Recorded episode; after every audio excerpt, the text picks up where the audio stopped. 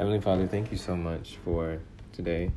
I just ask you that you be with us here and speak through me to your people, to be able to explain your word to them, and to be able to just give them the truth on these different topics.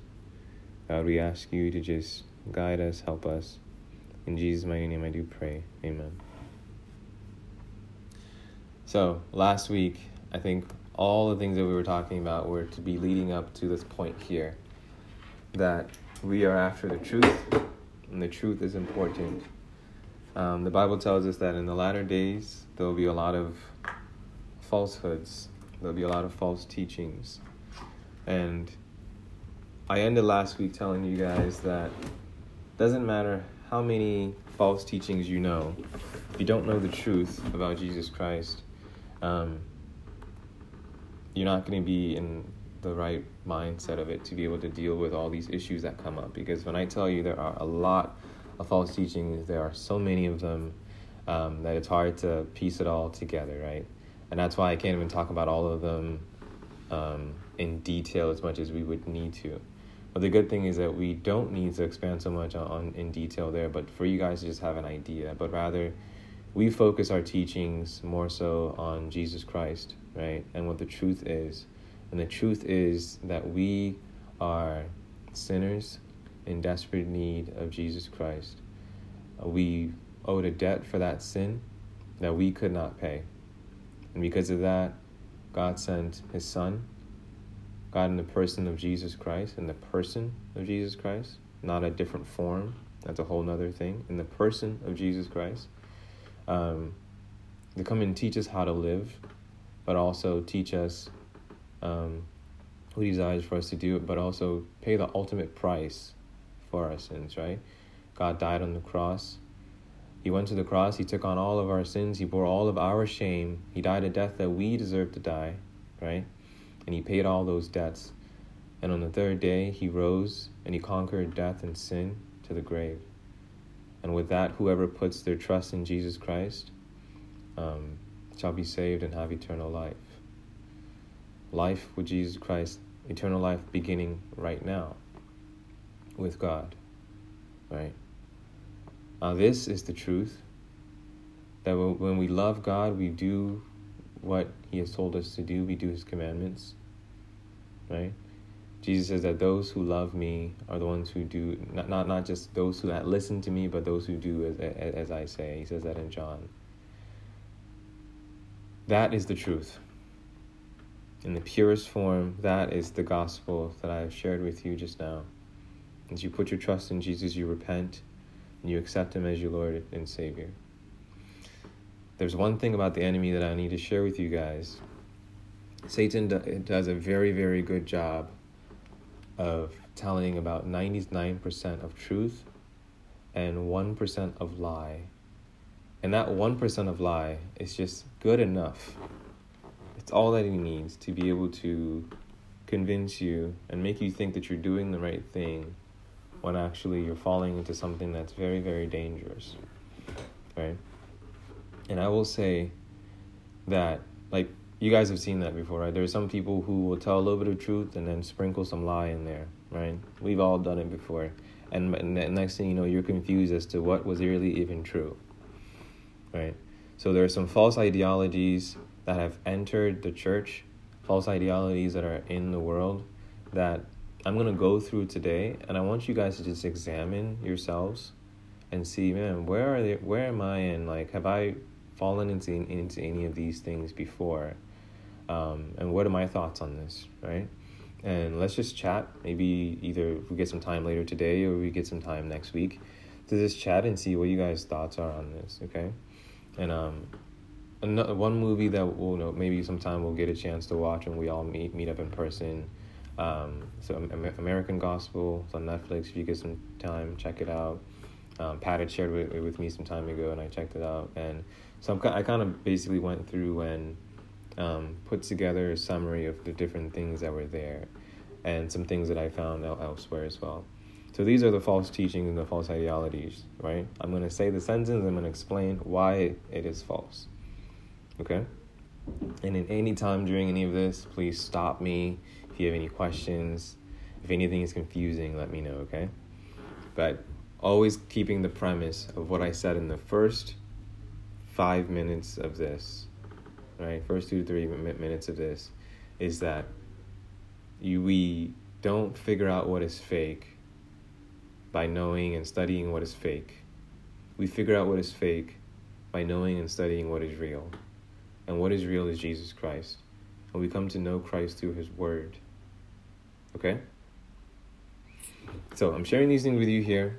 But of all these things that I'm talking about today, the reason why we end up falling into some of these things is because we don't take the time to study God's word.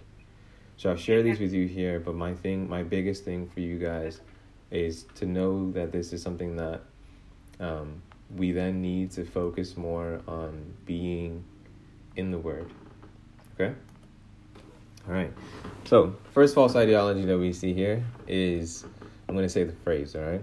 You guys let me know if you've ever heard this before, just give me a thumbs up, all right? Just use the thumbs up button. So the first false ideology is being raised Christian makes me a follower of Jesus. Has anybody heard that before? If you have, just give me a thumbs up. Yeah? Okay. We got just one person. If you ever heard somebody say, hey, I'm a Christian because I'm from a Christian home, right? That is false. And the reason why that is false is because each person, at the end of the day, is going to face God by themselves. Not with their families or where they came from. You are a Christian if you are a follower of Jesus. The family that you were raised in doesn't automatically make you a believer, and it doesn't automatically get you into heaven. It's helpful at times, but sometimes it can even be a hindrance, because some people think that since they are coming from Christian homes, they don't really even need to, accept Jesus or to follow him in any way, right? They already think, hey, it's for me, my mom and dad were Christian, my grandma was Christian, so automatically I am too. No. And if you guys have that mindset, if you're from Christian, many of you guys I think are from Christian homes, right? Known you since you were kids. But really need to ask yourself, have I really given my life over to Jesus Christ, right? Am I sold out for Jesus? Is that me? So that's the first one. Being raised Christian does not make you a follower of Jesus, okay?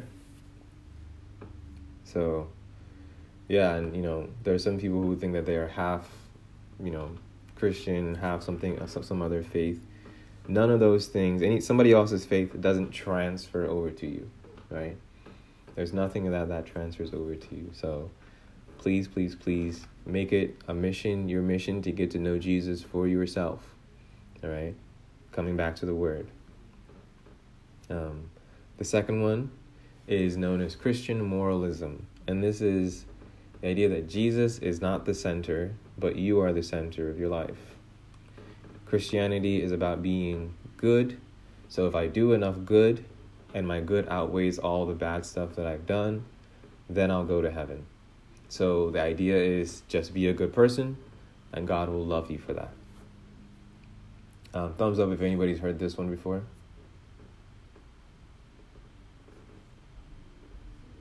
Okay, cool.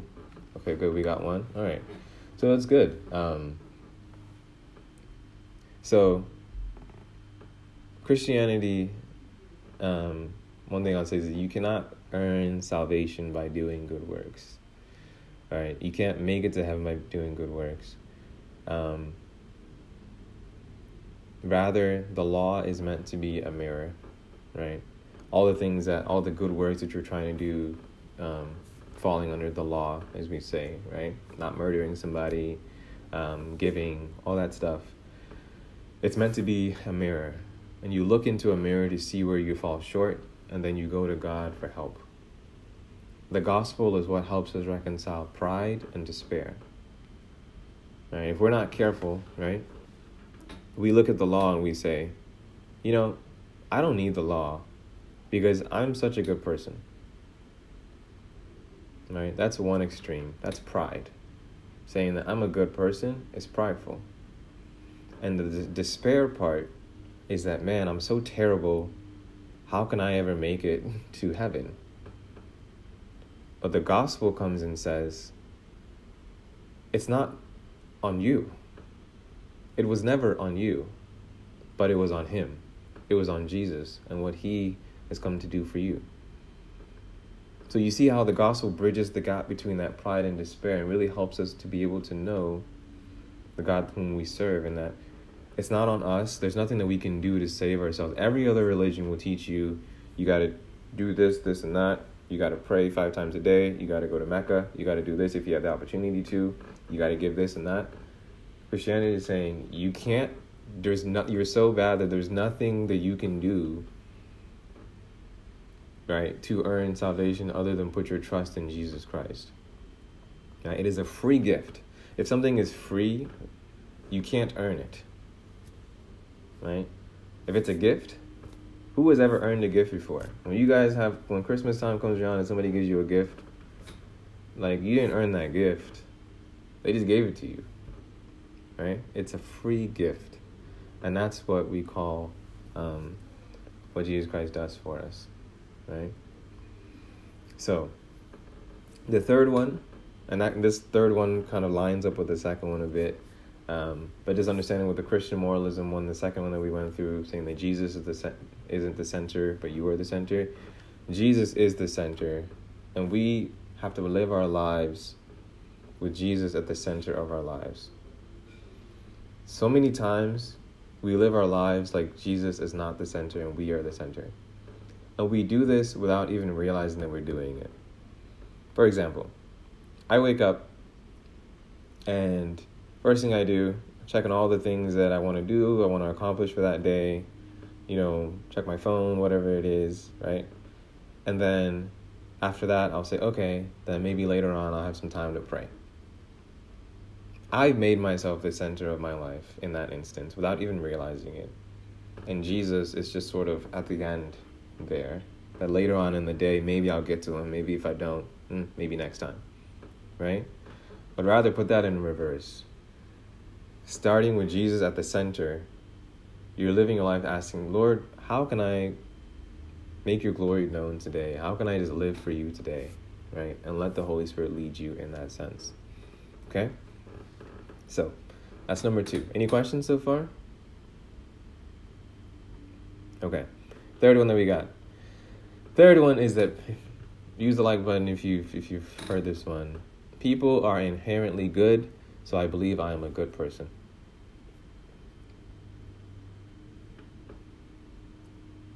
Okay.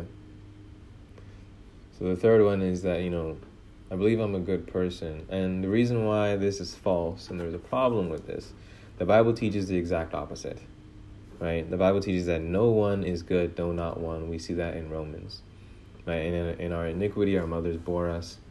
In the beginning, God created us, right, without sin. But then sin came into this world. And through Adam and Eve, everybody from that line going forward is exposed to sin, right? So we come into this world with sin. We have desires that are not good, right? Because of that that's why we need God to come and change our lives, change our hearts. That's why when God comes into your life, and if you're still acting and doing the same things you were doing before you had God, it's a reflection that you don't really have God. Because our desires in the beginning were sinful, but then God comes and gives us new desires within our hearts, right? So we have to know that there is no one that is good. And because there is no one that is good, we put our trust and our faith in Jesus Christ, who will then change us. If you think that you're a good person, then why do you even need to repent? Why do you even need to ask for forgiveness? Why do we sin? In God's eyes, none of us are good.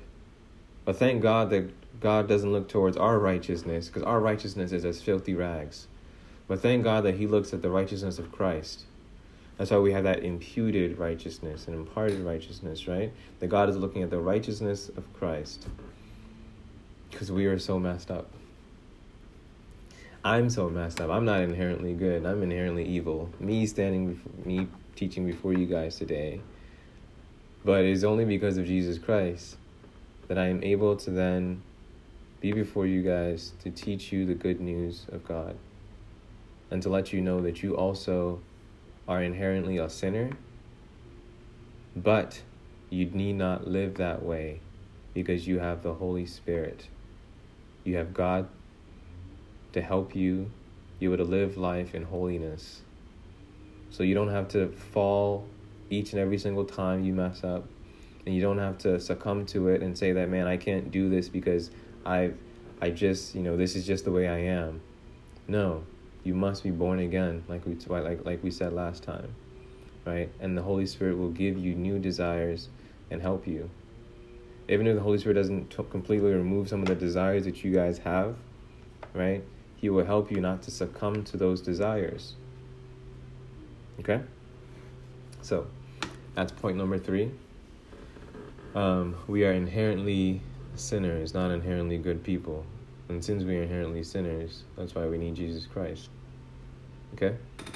So number 4, and I don't think many people have heard this one. Number 4 is evangelism by blessing. Anybody heard this one? That when you go out evangelizing, you just got to focus on the positive stuff. And for any of my college folks on here, this will probably be one that maybe you won't see this year because you're all doing, class from your rooms. But when you start, maybe going out and people come to your school and all that stuff, you'll see people showing up doing evangelism and street ministry and all that stuff.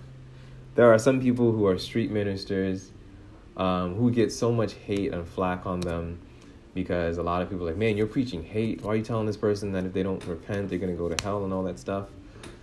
And even as us believers, if we're not careful, we end up saying the same thing, right? But they're teaching truth. They're teaching truth a lot of times. The problem with evangelizing by blessing, and that basically means you're telling somebody, hey, you don't need to repent. You're a good person, and Jesus loves you, man. God loves you. And God is just like, you don't got to do anything. Just be you, man. You're awesome. You're everything. That self-empowerment thing that a person is boasting your ego, right? When you know daggone well that you have done some things that you're not proud of, right? That we are in desperate need of a Savior to help us, right? So when we go out into the world and as believers, we try to evangelize by blessing, it's a problem. Because we make people feel good. But making people feel good does not help them when you think about it. It's not love. It's not loving. Because you're allowing somebody to remain deceived.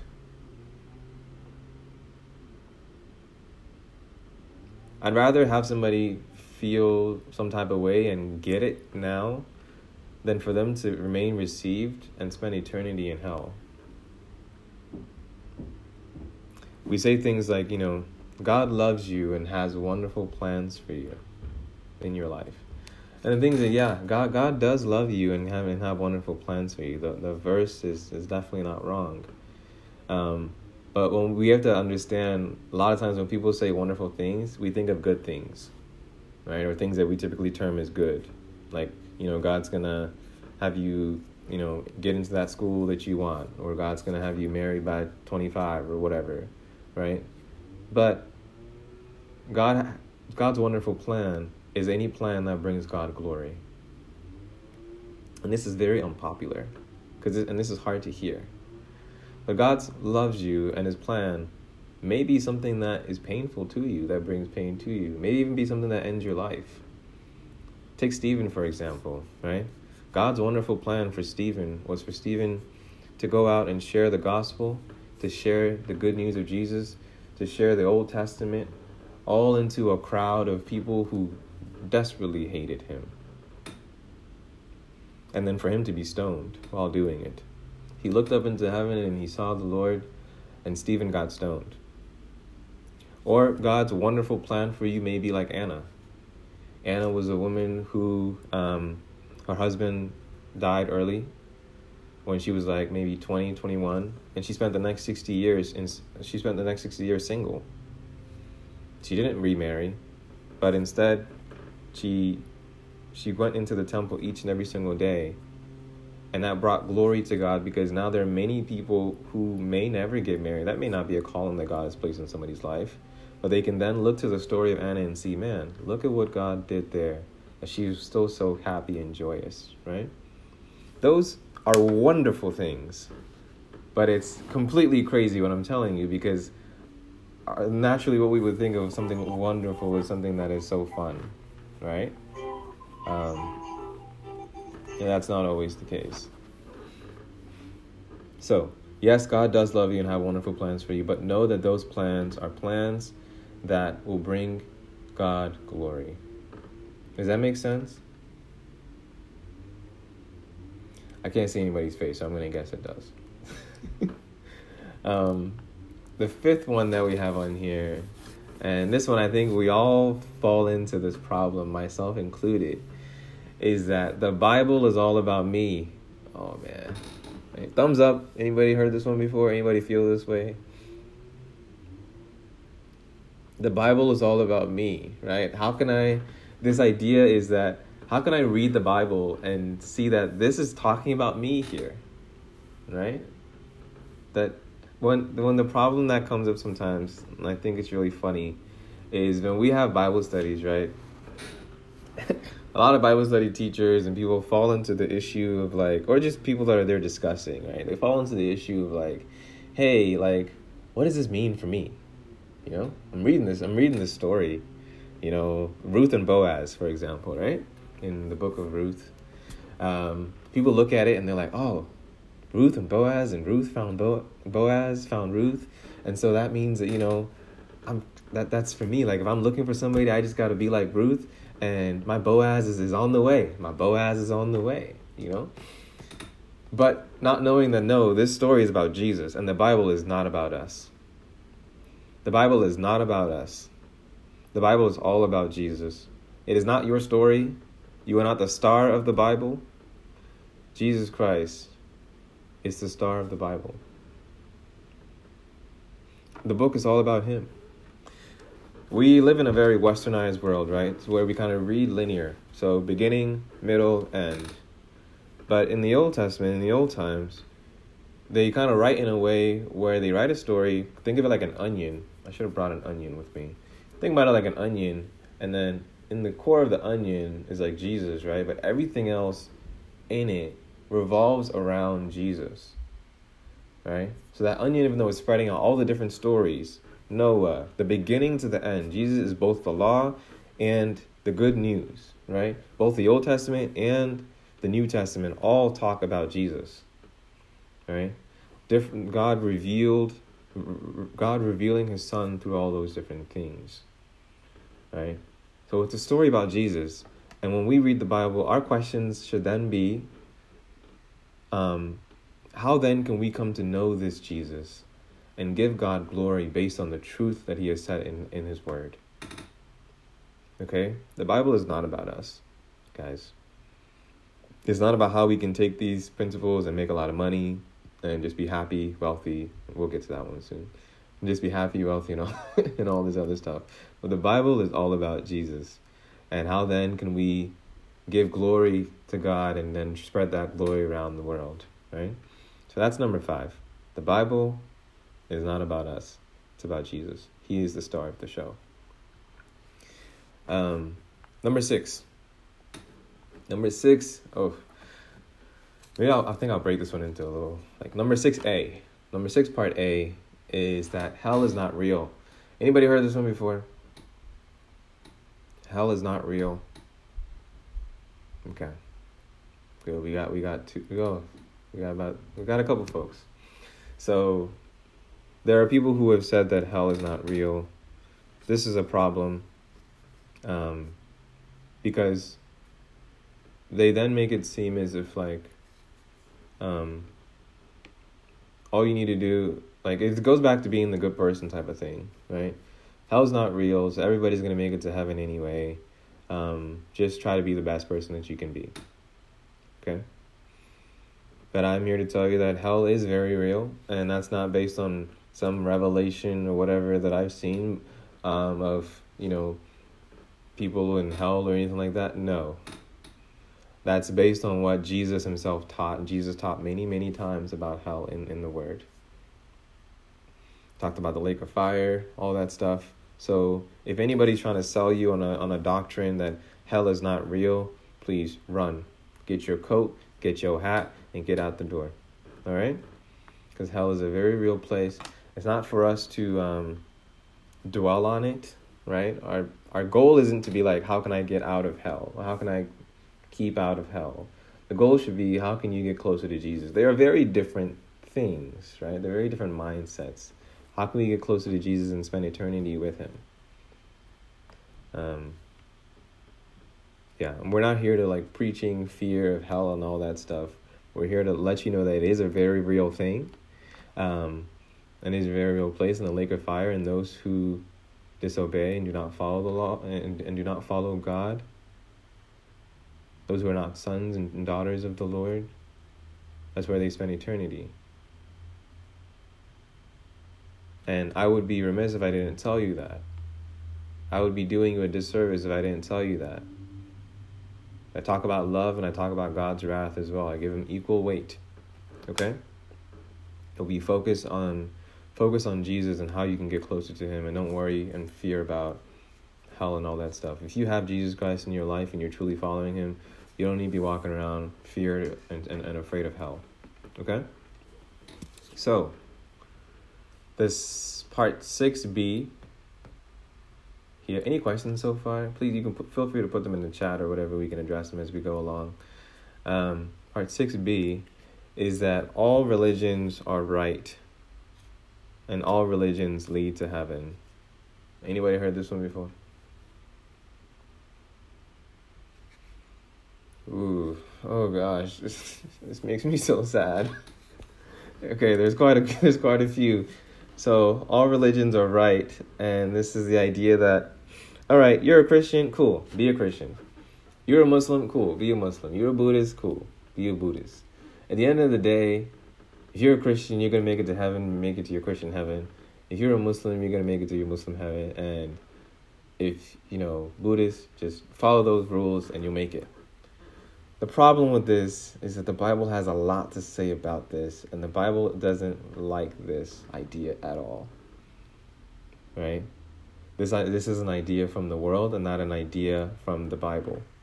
The Bible will teaches us that all religions that are not right, right? The Bible teaches that there's only one way to the Father. There's only one way to God, and that is through Jesus Christ. It's not a, you can have your thing and I can have my thing. You can like chocolate cake and I can like vanilla cake. But at the end of the day, we both had cake and we were both happy. No, this is saying that if, in order, you know, to be saved, right, you have to accept Jesus Christ as your Lord and Savior. If you love the world, you can't love Jesus Christ. There is only one way to the Father, and that is through Jesus Christ. So I'm here to tell you with boldness and confidence that there is only one way to heaven, and that is through our Lord and Savior, Jesus Christ. There is no other path. You can't have Buddha as your God and Allah as your God, and then later on meet up in the middle. Or you can't have Judaism as your God and Allah as your God, and then meet up in the middle. You can't do that.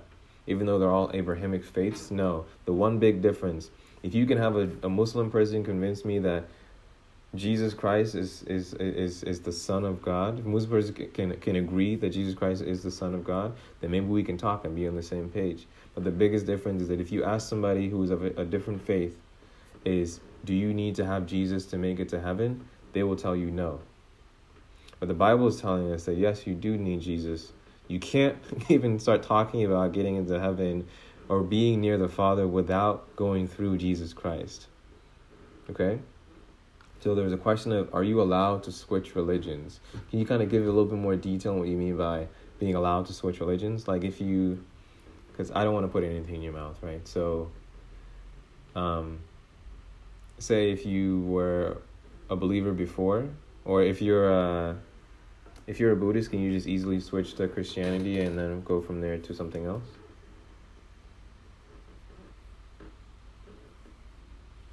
Till someone convinces. Keep that thought, okay? And then we'll bring it up towards the end. Because I want to be able to make sure that we're clear on what you're asking.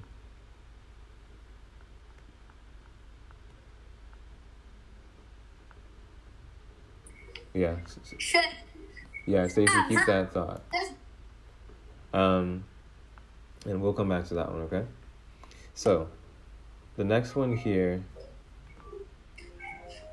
What is this little boy doing? Uncle Albert, get your kids. Where is he? Anyway, so the next one on here that basically links back to what we just talked about is the idea of postmodernism. Has anybody heard this word before? Postmodernism? Postmodernism, thumbs up, like if you have. All right, cool.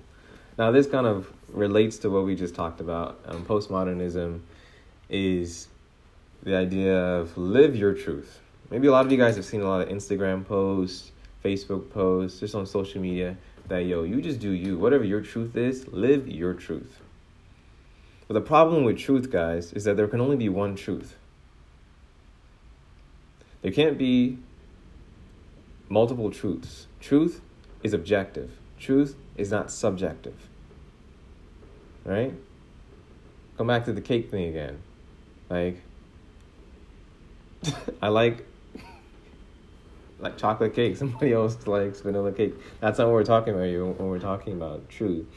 When people are saying live your truth, you have to know that what's true for you, there can only be one truth. So if somebody's saying what's true for you is true for you, but isn't true for somebody else, doesn't make any sense.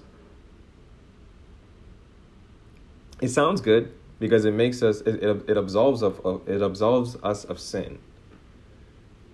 It absolves us of thinking that we need to repent for anything because we think that we are living our truth. But there's only one truth, and that is Jesus Christ. Okay? So, keep that one in mind. The eighth one here, and this kind of links up to that top one again, is that the gospel is meant to unite. Oh, I hear this so many times. The gospel is meant to unite us and not to divide us. You're a Christian, so why are you not loving? And why are you not saying all these things that are loving, but you're spewing hatred? Jesus himself says that I've come not to bring peace, but a sword. Jesus himself comes to tell us, if you don't love God more than your brother, your sister, your mama, whoever it is, right, then you can't be a disciple of Jesus Christ. There are people who are Muslims, right, who sometimes come to the faith. One person by the name of Nabeel Qureshi, and Nabeel was a local guy, which is why I'm bringing his name up. He went to ODU.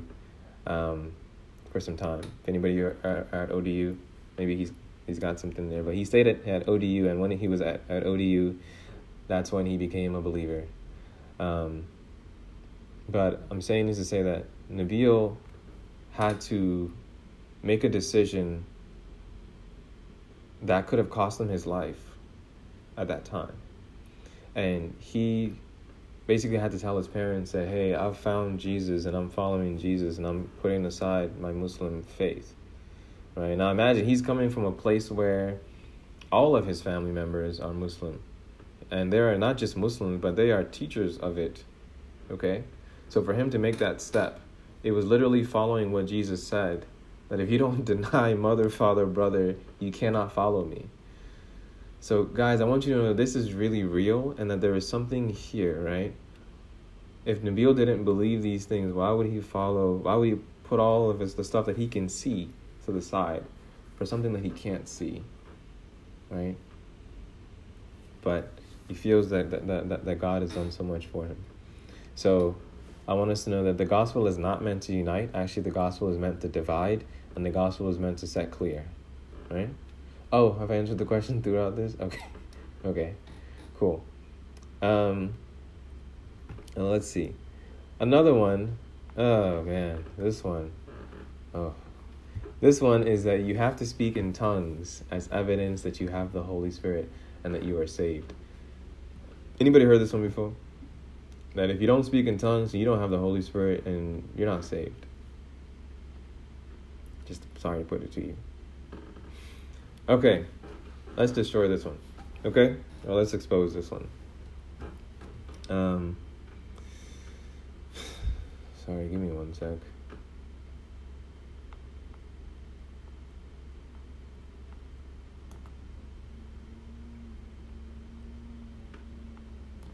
Okay, so the question is, the statement was that, you have to speak in tongues as evidence that you have the Holy Spirit and that you were saved. This is not true, guys. Glossolalia, new word for you guys if you haven't heard it before. Glossolalia, try saying that word like 5 times. Glossolalia, or speaking in tongues, is a gift, and it is no indication that you are saved. When we talk about tongues, it takes us to the book of Acts, right?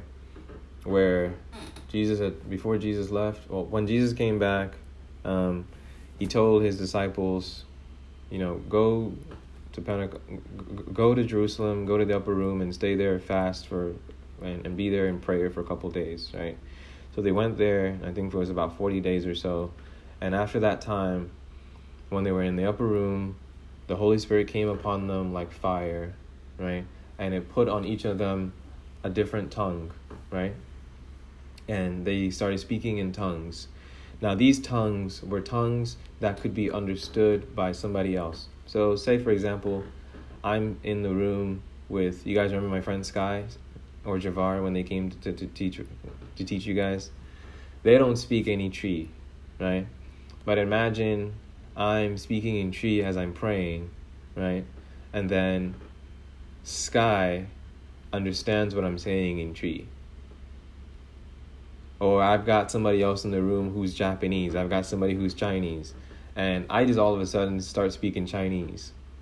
And then the person who's Chinese understands what I'm saying, right? So in that instance of Acts in the beginning, that was one version of the tongues.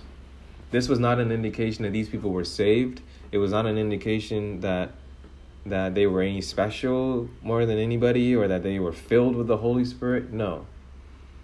Speaking in tongues is not even a way to booster or coerce the Spirit in any way. No, you can't control God.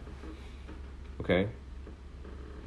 Speaking in tongues is not an evidence that you have the Holy Spirit. There are many people who speak in tongues, but at the end of church, will be in the parking lot cussing somebody out. So we have to really think about this, right?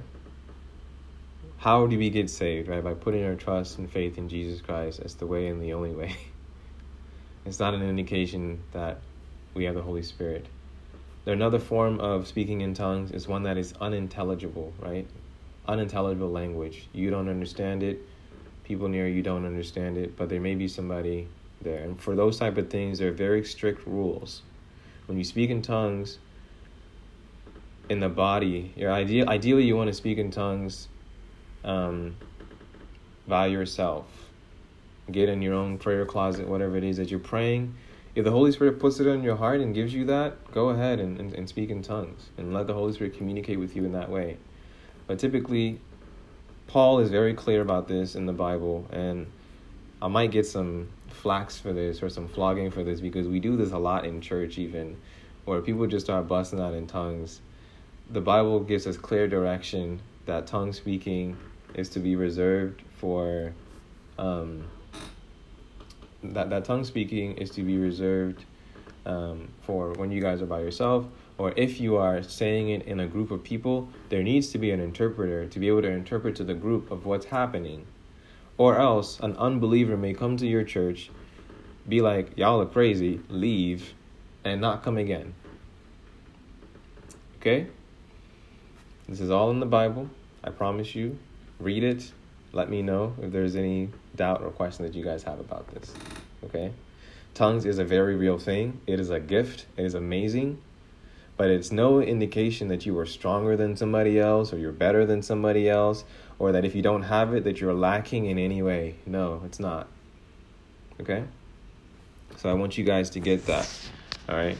And these days, this time and age, there are people who are teaching folks how to speak in tongues. You cannot be taught how to speak in tongues. You cannot be coerced to speak in tongues. And if you're doing that, you better be very careful what you're saying because the devil also speaks another language. Okay? So I want you guys to really keep that in mind. Now, the last part here, which I think we'll probably expand on a bit more, is the Word of Faith movement and the law of attraction. Anybody heard any of these words? Law of attraction, Word of Faith? I get a thumbs up while I hold my breath and ask how many. Okay, thank you. So there's a lot. The law of attraction, guys, is the idea that whatever it is that you want, you can attract it and you can manifest it by thinking either good or positive things or negative things.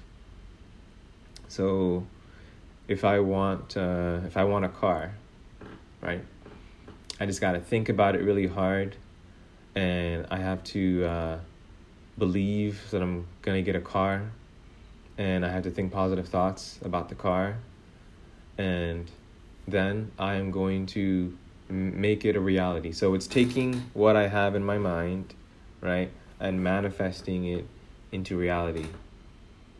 Guys, this is dangerous. And that stems from, it stems from this whole umbrella called New Age, all right? New Age thinking, New Age theology is very highly in contradiction to the Bible. And one thing that this is probably the biggest part that we'll continue on maybe next week or in a couple weeks on New Age thought here is that, remember how I said that the devil is able to take 99% of truth, take 1% of falsehood, and make you guys believe that what you're doing is correct? That's basically what New Age is here. And that's how New Age has been able to enter the church. The law of attraction, when you hear, anybody know Joel Osteen? When you hear folks saying stuff like, you know, you are wealthy, you are happy, you are, you know, Jesus did not make you here to be poor, any of those things, that's word of faith, right? Law of attraction, you know, you just got to say good things and those things are going to come to you. I will tell you, there are people who were in this who have said that, yes, they did this and they manifested. They use the term manifest, right? I hate that term so much. But they use the term manifest, that they brought something into existence themselves because of what they thought in their mind. All of this is very, very dangerous. And the reason why it's dangerous is because we are not God. We are not God, but there is a little God theory. That's another one. There's a little God theory. And the little God theory is that, you know, we're made in the image of God. And since we're made in the image of God, we are God. And I have a friend, my barber. I love the guy. He's great. He's wonderful, but he's crazy. My barber will straight up tell me that he is God. And he told me this a couple years ago. And, you know, I've been trying to work on him. It's, you know, the Holy Spirit, it's still working on him. I pray. But my barber tells me that he's God. And, you know, if he were God, he would know the coronavirus is coming. But then, he went out of business for some couple months. Anyway, there's this belief that since we're made in the image of God, that we are God. And since we are God, then we can do just what God did. And we can do exactly what Jesus did. We can do even greater miracles than what Jesus did, right? And we take scripture and we twist it to make it seem as if we truly have power. I will tell you guys this. Manifestations and all that stuff, yeah, that stuff is there. And I won't doubt that it's false. But it's not you that is doing it. But when you give yourself that, you are tapping into some demonic stuff.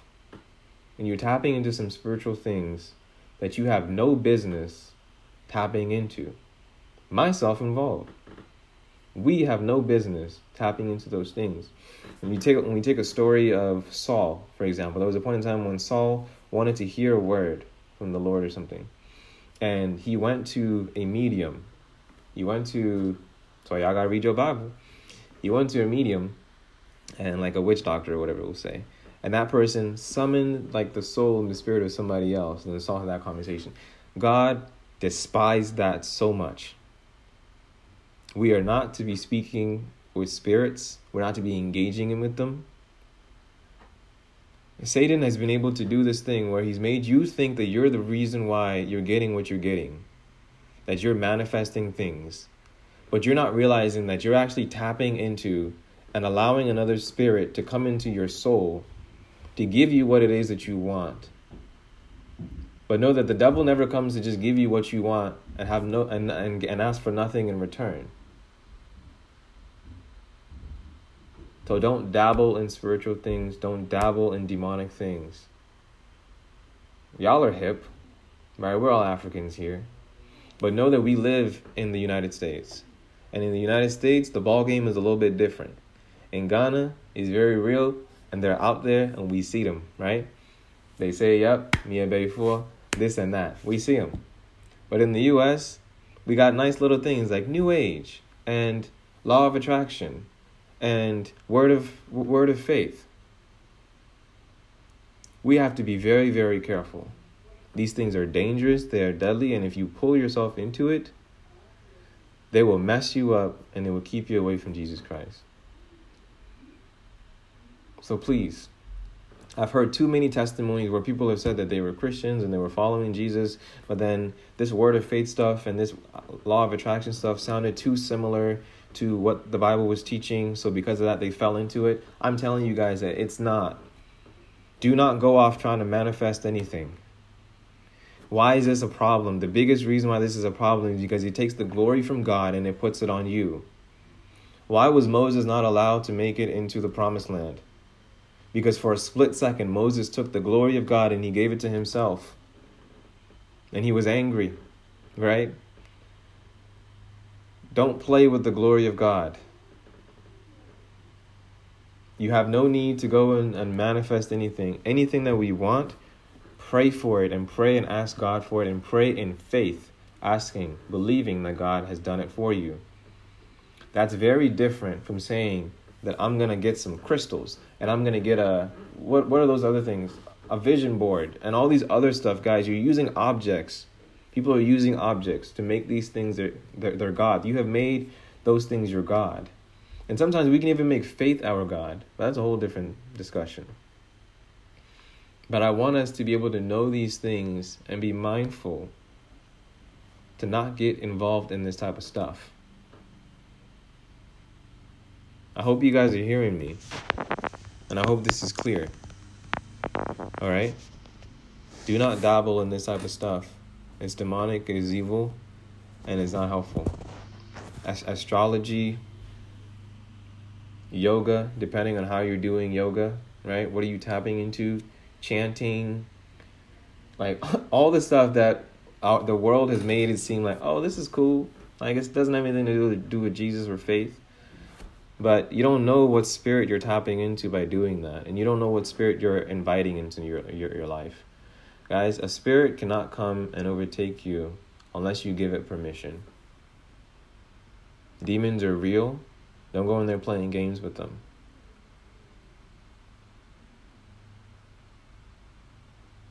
Please, if you want something, trust in Jesus, ask Jesus for it, and believe that Jesus will do it for you, if that's what Jesus wants for you.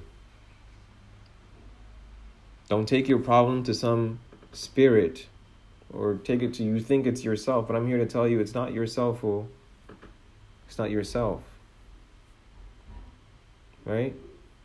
Sorry, dream boards. I've heard the name. Or I don't know if that's the same thing as a vision board.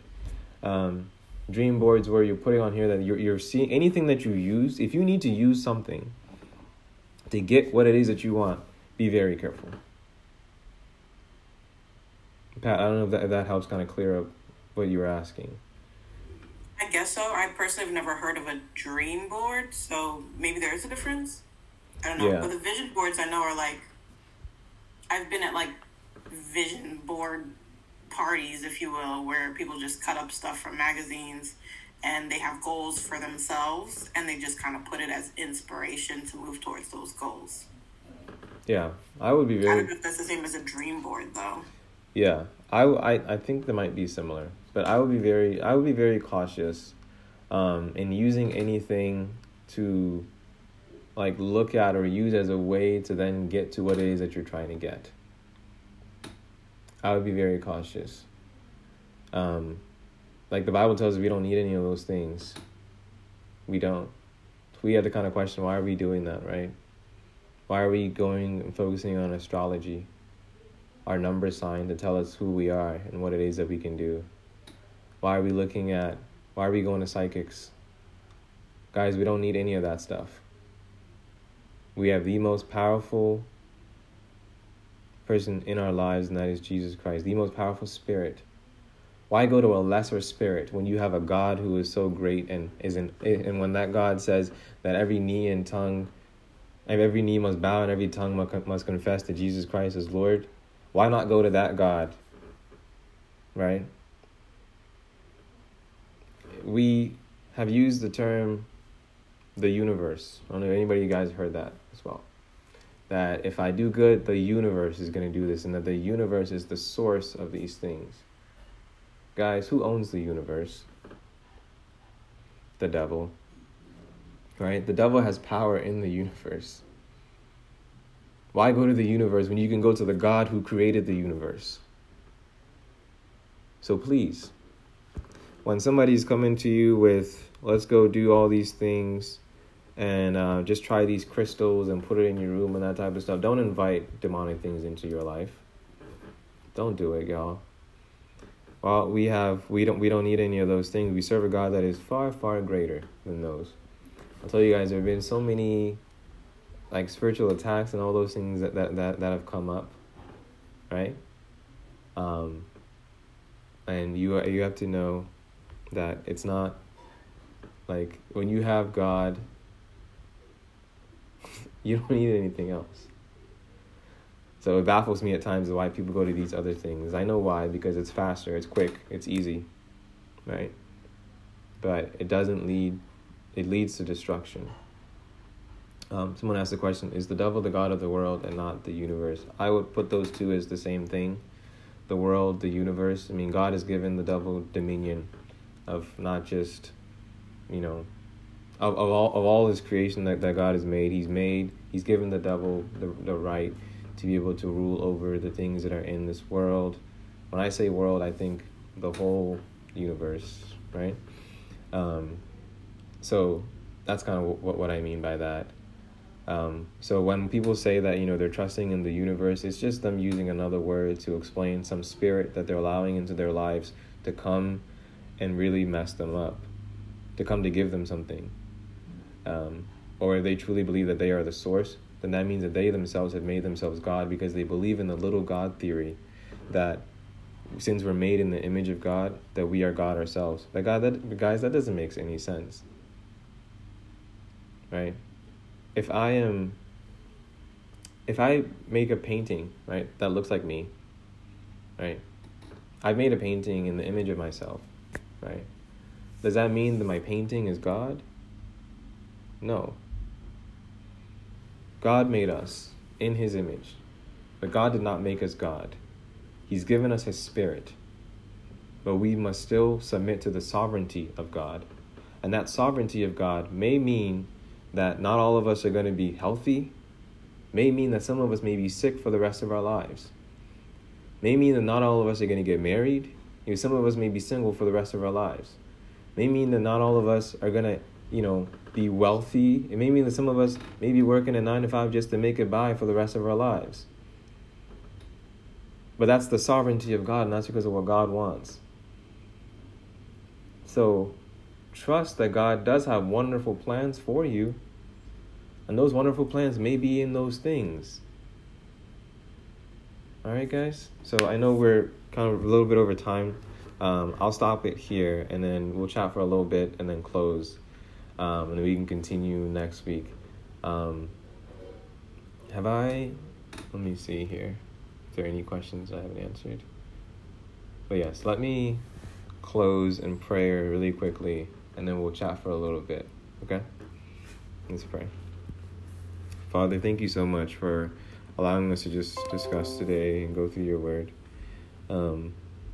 Lord, I pray that everything that we touched upon here, that your children heard, and that they know, that they've seen the truth. I'd help them to focus on you, at least in the first couple minutes that we talked about here, of what you came to do for them. And let them know that any of these false doctrines that come up, that they not go with them and take the easy route out, but being a Christian, know that being a Christian is long-suffering. It's difficult. It's not easy.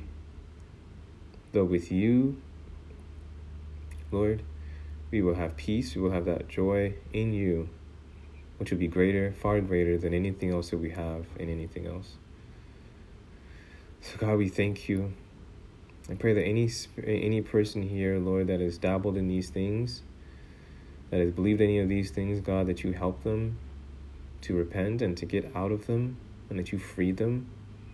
That anybody who's in bondage to any of these things, God, within their mind, within their practices of what they do, Jesus, please restore them and just take them out from anything that binds them.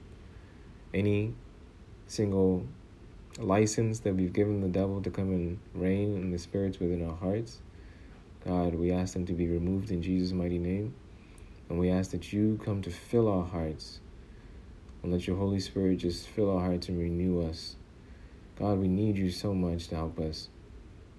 God, thank you so much for all that you do. We love you. In Jesus' mighty name we do pray. Amen.